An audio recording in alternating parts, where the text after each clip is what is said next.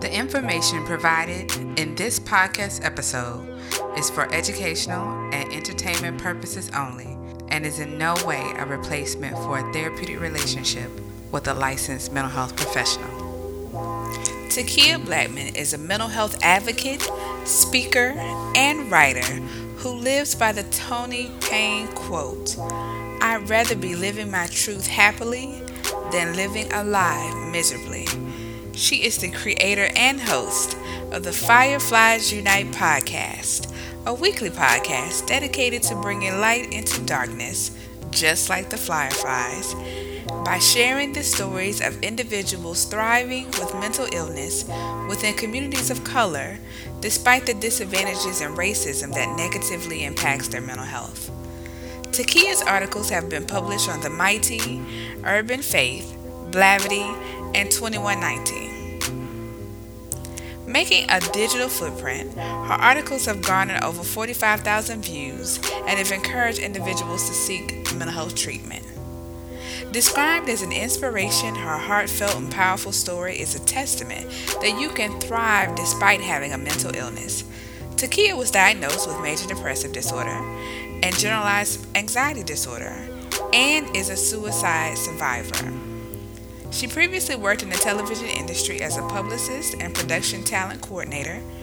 Within her career, she provided support to TV One's own signature award winning shows, Unsung and Unsung Hollywood, BET's Black Girls Rock, the Soul Train Awards, and the BET X Youth Experience. Her diagnosis led her to use her entertainment background and communication skills to raise awareness for mental illness within communities of color.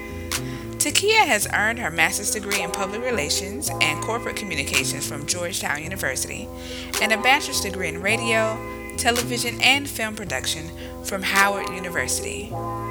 Family, let's welcome Takia Blackman to the Minding My Black Business podcast.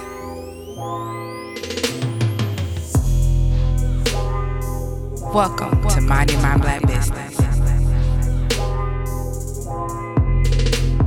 All right, family, welcome to another episode of the Minding My Black Business podcast. And oh my goodness, today's guest, um, how do I how do I describe it? First of all, she wears so many hats, but you heard that in the intro. Um, but Takia Blackman, um, is just such a shining star and i already know some of these pieces um, and so i'm just so anxious for you all family to hear about some of the things that she is doing, is currently doing, will be doing. Um, and so I feel like I've already started the interview without her. Let me pause. Uh, Takia, welcome to the Minding My Black Business podcast. Thank you, Dr. Taylor, for having me on the podcast. Absolutely, absolutely. Um, so, before I get into all my questions, would you be so kind as to introduce yourself to the family and then let them know where they can find you? Sure. So, hello, everyone. The family minding my black business. Um, a little bit about myself. It's a lot. Um, Go for I would it. just start by saying I I am a mental health advocate, an entrepreneur, a speaker, and a writer, and um, a suicide survivor. And I really just took my experience in entertainment and communications and started building a brand um, for myself to raise awareness about mental health within communities of color because I saw the need to talk about something because I was tired of hiding. I was tired of feeling like it was a character flaw, you know, dealing with my depression and my anxiety. I was just tired of um, feeling like that there was something wrong with me. And so I really just took the opportunity to, after going to therapy and group therapy and being in the hospital um, and doing a lot of research and working on myself, I made the decision that I would no longer hide anymore and that I would just speak up and start being a voice to those who who weren't who were living in silence. Mm. Okay, and then you said so much that I'm going to ask some questions about. But where can they where can they find you, Takia? Oh yeah, so if they want to learn more about me, um, oh I forgot to mention about the podcast. Mm-hmm. I was going I was Yes, going to so ask you about that. I forgot about the podcast. yes, so um, I recently started at the top of the year the Fireflies Unite podcast, and the mission of the podcast is to bring light into darkness, just like the Fireflies, by sharing the stories of those thriving with the mental illness within communities of color. Because I know that there are so many amazing uh, podcasts out there, but I wanted to give people the opportunity who live with any type of mental illness, from bipolar disorder, schizophrenia, or those who are impacted, who have a loved one, to really share their stories and allow them to live in their truth. And so, yes, the podcast has been great and it's been open a lot of a lot of doors. And so, if they want to find me, they can go to www.firefliesunite.com or they can add me on Facebook, Twitter, Instagram at Fireflies Pod, and Pod is short for podcast, so P O D, and that's how they can find me. Perfect. And I will definitely make sure I have those links in the show notes so that they can get a chance to um, check out your website and all the pieces that you've written and the places that you've been and listen to the podcast episodes. And so um, I, as um, your podcast is so unique and I so appreciate it. Um, and so I hope that people will definitely check it out um, because you talk about things that um, I don't want to use the word taboo because I think that feels so uh, provocative, and I'm not trying to be. But I think you you have those conversations uh, recorded that some people um, have, you know, maybe with one or two folks around what it means to um, either live with uh, a mental health concern or maybe a family member um, and you you know as growing up have been trying to understand that the church's take on um, mental illness what it means to take medicine um, so you have just sort of covered all these topics that i think are brilliant and um, so definitely i will highlight the podcast and all your other pieces so that people can check that out. So thank you takia for doing that. That's wonderful. Um, speaking of, this is a nice little segue. I want to issue a congratulations um, on your show. This is my brave in Arlington yesterday. Um, it looks like it went off phenomenally. So congratulations Takia um, on Thank your show. You. Yeah. And so for those who are unaware, can you explain to them like the concept of This Is My Brave? Yeah, so This Is My Brave is a, a nonprofit and it started four years ago and the founder, uh, Jennifer Marshall, she lives with bipolar disorder, and she had this idea to build a theater, like a live show, mm-hmm. to give people the opportunity who live with any type of mental illness or those who may have lost someone to suicide to stand up on the stage, uh, 300 plus people to share their story. And it was so liberating because I just feel so free. I feel like I'm not hiding anymore. And I really started that process I think uh, in the beginning of the year when I started doing more with the podcast, but this is my brave has really given me an opportunity to meet other people. Mm-hmm. It shows you that mental illness doesn't have one look. Mm-hmm. Uh, it doesn't. It um, it also doesn't define you. It can't be limited to whether you're rich or poor, whether you have a PhD or or no, uh, just a middle school uh, education. That it comes in a, all forms, and that we all are affected by it. And if you yourself are not impacted by it, you have a loved one or a friend. And it just um, really brings everyone together and encourages people to get treatment and, encour- and encourages those to be brave.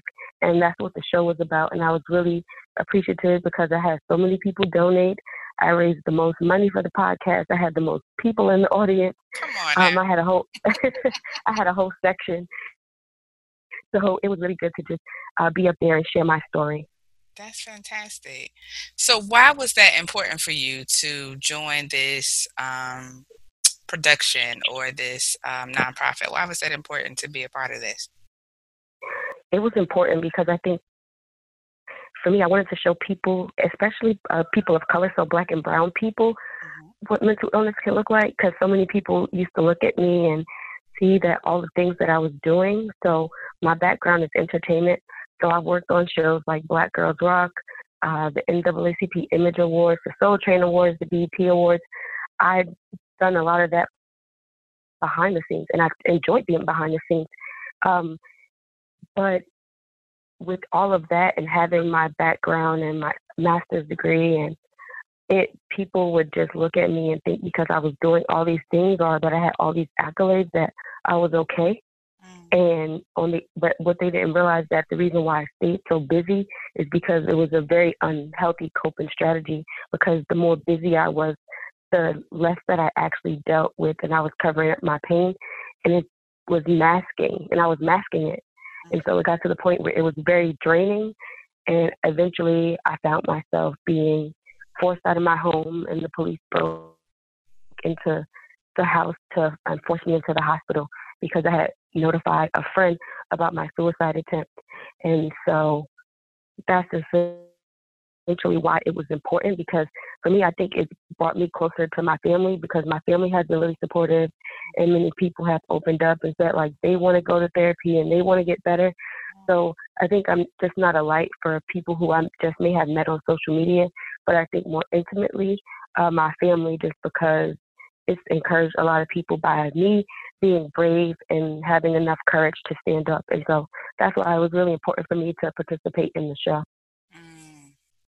Yeah. Okay. So I'm gonna I'm gonna pause that because that brought up like three questions, but I'm gonna go to this. because I'm gonna come back around to it. Yes. So, um, so how did you come to entrepreneurship? Why do this to yourself? Why, why be an entrepreneur? yeah. So, I, okay. So I don't remember this, but I remember my grandmother and my uncle telling me that when I was a little girl, I used to always say that I was going to be my own boss. I don't actually remember saying that, but I do know that I was a natural born leader. I'm the oldest of seven uh, seven children, so I always was like mommy number two. Um, and then also, I was involved in so much stuff growing up. So I was in pageants, um, and then after I um, like aged out of the pageants, I would help train girls. People always naturally followed me, and so I think that one also encouraged me to kind of go into entrepreneurship, but I think the defining moment was my time at Howard University. Mm-hmm. I started a mime ministry on campus and it did so well to the point that the ministry still exists on campus. And I think that was the I think that was the foundation of it because I saw that I could have a vision and then execute it. Because so many people could say they want to do all these things, but they leave it there or they're afraid of failure or they don't know if people are going to like it. And so that was the start of it. And then after I started my mime ministry on campus, I started a mentoring program called Lady Me. And that program did so well. I started, I got a committee together. I had over 200 people apply, and I only could accept 50 applications mm. because that's all that's all that we uh, fundraise for. And that was amazing because it, it showed me that, that the girls, of course, in the DC area, they needed somebody who could understand them. And they needed someone who came from similar backgrounds as them, people who may say they grew up in the hood or the ghetto. They needed somebody who could who could relate to them. They needed to show that uh, I wanted to show them that their background or who they are or their circumstances doesn't define who they are. And that program did exceptionally well. And by the end of the program, girls who weren't even considered college applied to college. And that felt like a success for me. And so those experiences alone um, let me know that entrepreneurship was the path for me. But while I was working and going through my career, I always felt I always felt that working in a typical nine to five, I always felt unfulfilled. I always felt like there was a cap being placed over me. I always felt like I couldn't fully uh, be creative. I feel like I couldn't fully express myself. I feel like I couldn't fully be myself. And so that also led to entrepreneurship. But then after being diagnosed with a mental illness, uh, it didn't give me the freedom to uh, create a schedule that was flexible for my mental illness. So I go to therapy, individual. I go to group therapy, and my and I have a lot of appointments during the week. And mm-hmm. I used to, and I would feel guilty when I would have to leave to go to from work. And entrepreneurship just gives me that freedom to one be creative and not be placed inside of a box Um, it gives me the freedom to actually use my experience in the entertainment industry um, to further push the mental health conversation. And that's, I mean, it's a lot, but that's essentially how I got to entrepreneurship. Right, right. So that those, it just is sort of like a culmination of all your talents. Like you have been one who has been able to galvanize crowd, crowds and um, sort of see where some a service or a platform is missing and to create that for people who need that. So that is um, fantastic. And here we are now in terms of um, what you're doing. So that makes uh, tons of sense. And so you have just mentioned something that sort of leads into my next question and reflects back to something you said earlier. Um, entrepreneurs are busy. Uh, they they are quite busy, and um, some of it is because it's completely necessary in terms of like making sure the engine of the of the business continues to go.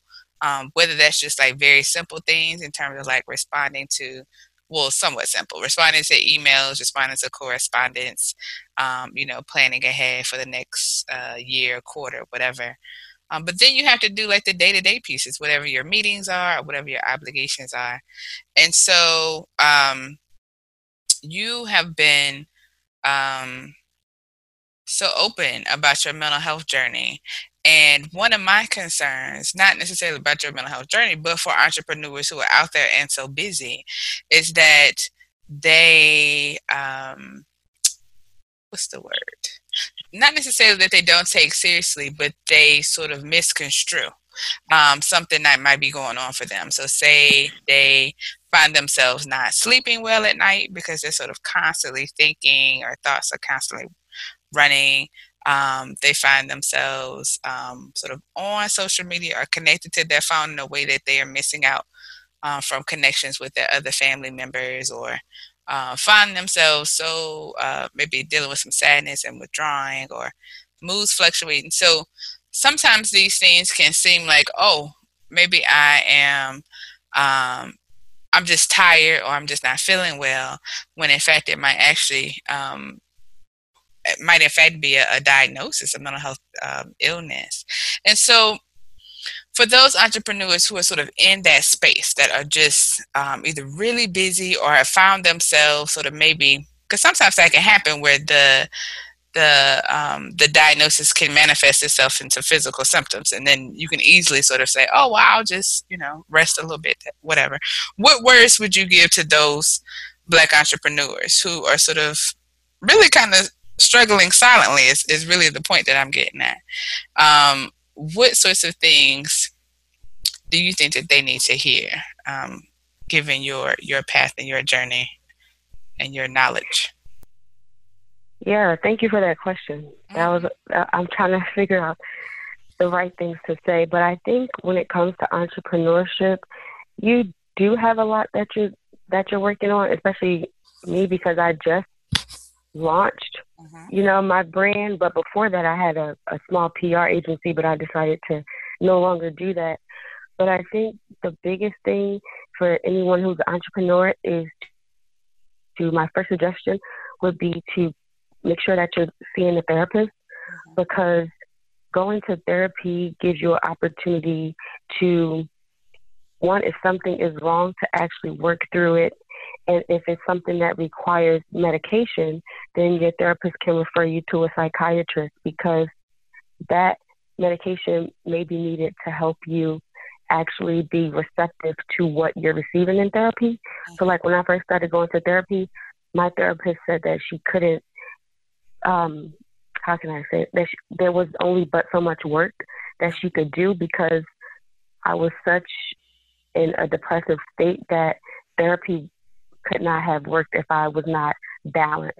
Mm-hmm. And so I would encourage people to simply start with a therapist and also don't think that just by going to one session that you're going to be fixed or think like, oh, so is this just going to take me six months? No, it takes time. Like I've been in therapy for two and a half years, and the light bulb literally just started going off a couple months ago. And I'm, you know, more self-aware.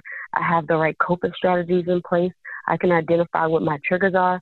I understand the importance of self-care, and for me, self care is just not about manicures, pedicures, and bath bombs. It's about what's going to make keep me balanced, what's going to make me make sure that I'm emotionally, spiritually, and mentally fed. So, you know, having a well balanced diet, making sure that I'm getting enough sleep, uh, setting boundaries, removing people from my life who are toxic and that are draining. Um, those are the things that are extremely important to me and my overall health. But then also just as entrepreneurship, because it can become really hard and really trying to navigate not just the business, but then also relationship because my schedule has really ramped up and it's only March and I just launched in January. Right. And it's been hard, hard for me to like manage relationships and family members. You know, I was like, I don't want anyone to think that I've forgotten about them, but it's just that I'm in that, um, that I guess as someone says, she uh, calls it the trenches stage mm-hmm. when you're like really, really um, getting things, uh, kind of pushing things out and trying to figure out a flow. And so I would just encourage people to start there by going to therapy so that, that they can focus on their mental health and that there's no shame in going to get treatment because some people have unresolved childhood traumas. Some people never fully healed from grief. Some people never fully healed from a divorce or a terrible breakup. Um, it's just so much that goes into our mental health that we don't realize that everything impacts our mental health. So that's why I'm really, really careful about who I allow in my space. Like I work so hard to get to a place of peace and my space is very sacred for me. So if there's someone that shouldn't be in my space, um, I'm really good with like discerning uh, energy. And so if it's someone that doesn't fit sit well within my spirit, I'll, you know, I can love them from a distance. I'll still be very cordial, but it's only but so much I'm going to allow them into that space because um, having a peace of mind is something that we take for granted mm-hmm. and we don't realize um, how how valuable it is. And so I would start there and just really tell entrepreneurs to make their mental health uh, the priority of you know of their health and as well as their business because if your mental health is in check then your business will thrive mm-hmm. yeah i feel like that's a commercial okay that's because that's it that's it. I i couldn't agree more. So in in in doing those things in terms of like establishing your self-care regimen um creating those boundaries sort of like supporting people from afar um did you were there moments that that part was like difficult for you? Um in terms of like someone who is so giving of your time and gifts and to sort of do those things was that was that a difficult transition to to start to think of things in that way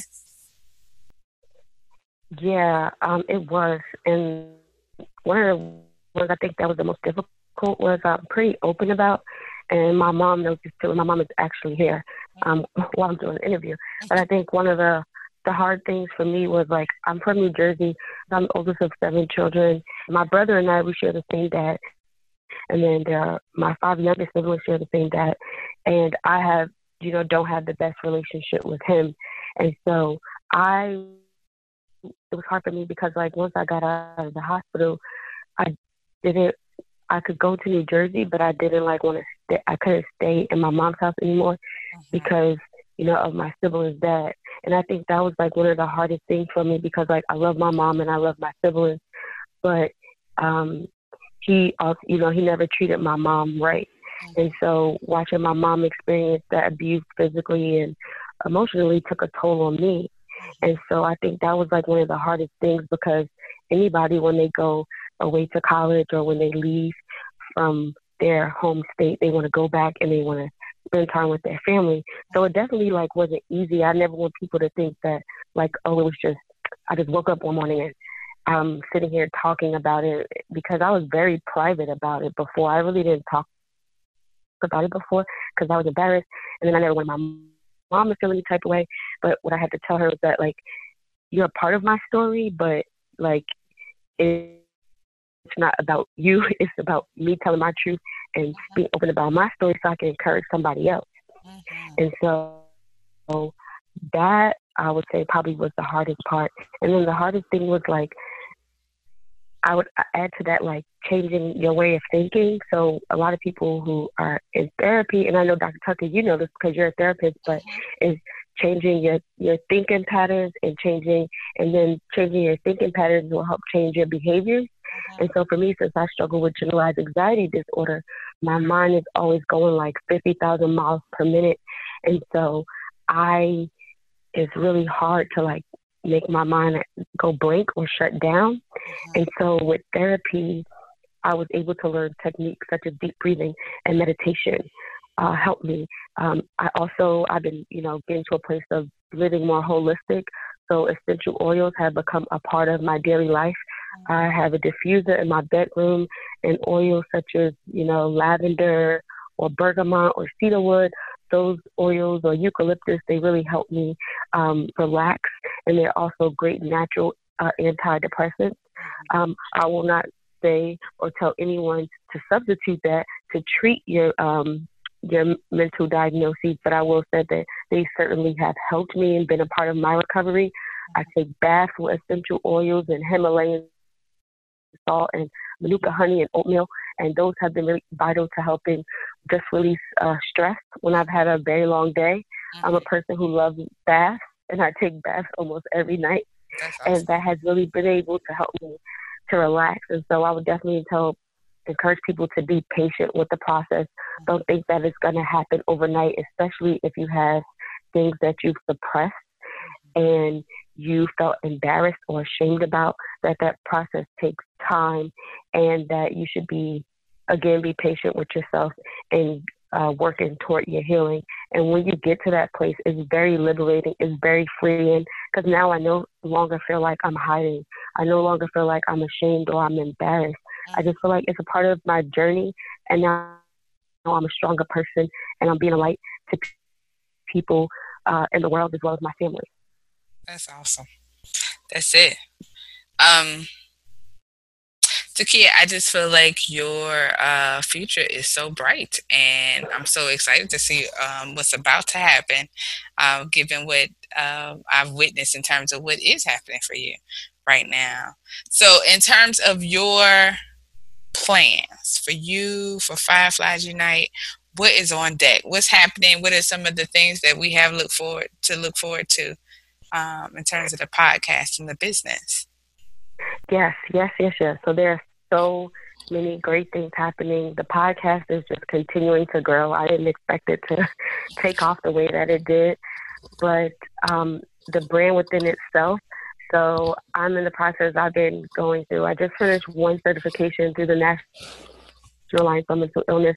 So I've been I'm also a speaker for the National Alliance on Mental Illness, Prince George's County in Maryland. Mm. Um, I've also have some programs that are in the works, and I'll be sure that once the programs launch, that I will um, that I'll be sure to share the information with you so you can share it with the Minding My Black Business family. Absolutely. I have I have an event, I have another event coming up, so I'll be speaking in Delaware mm. um, this actually this Friday at the Men and Women's Conference.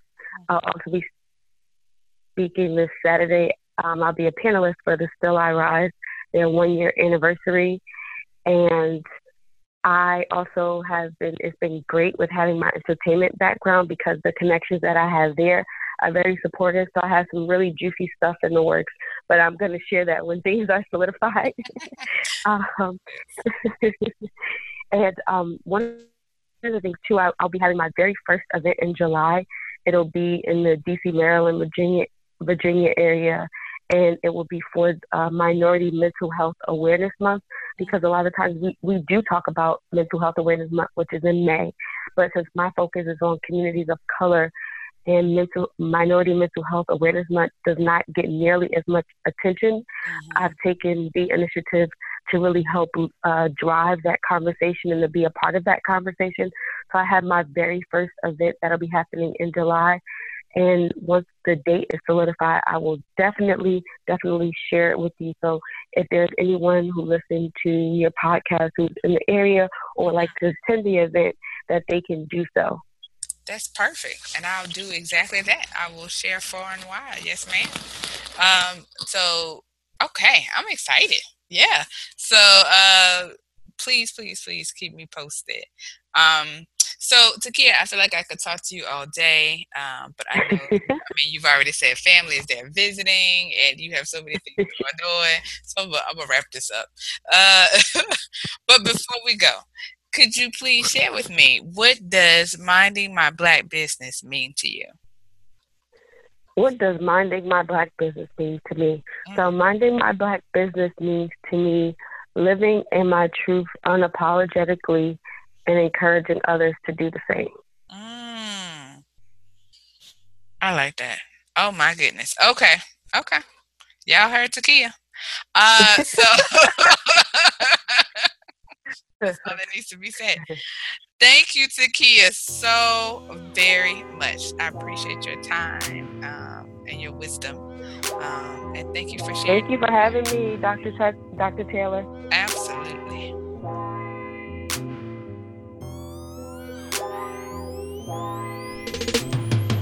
So, if you want to know more and you like what you heard, don't forget to like, subscribe, and comment on the podcast. Also, follow the movement on our website, mindingmyblackbusiness.com, and on our Facebook and Instagram pages under Minding My Black Business, and on Twitter under Minding My Black Biz. So, peace and blessings to us all, family. And when you're out there and they ask you what you're doing, let them know my black business.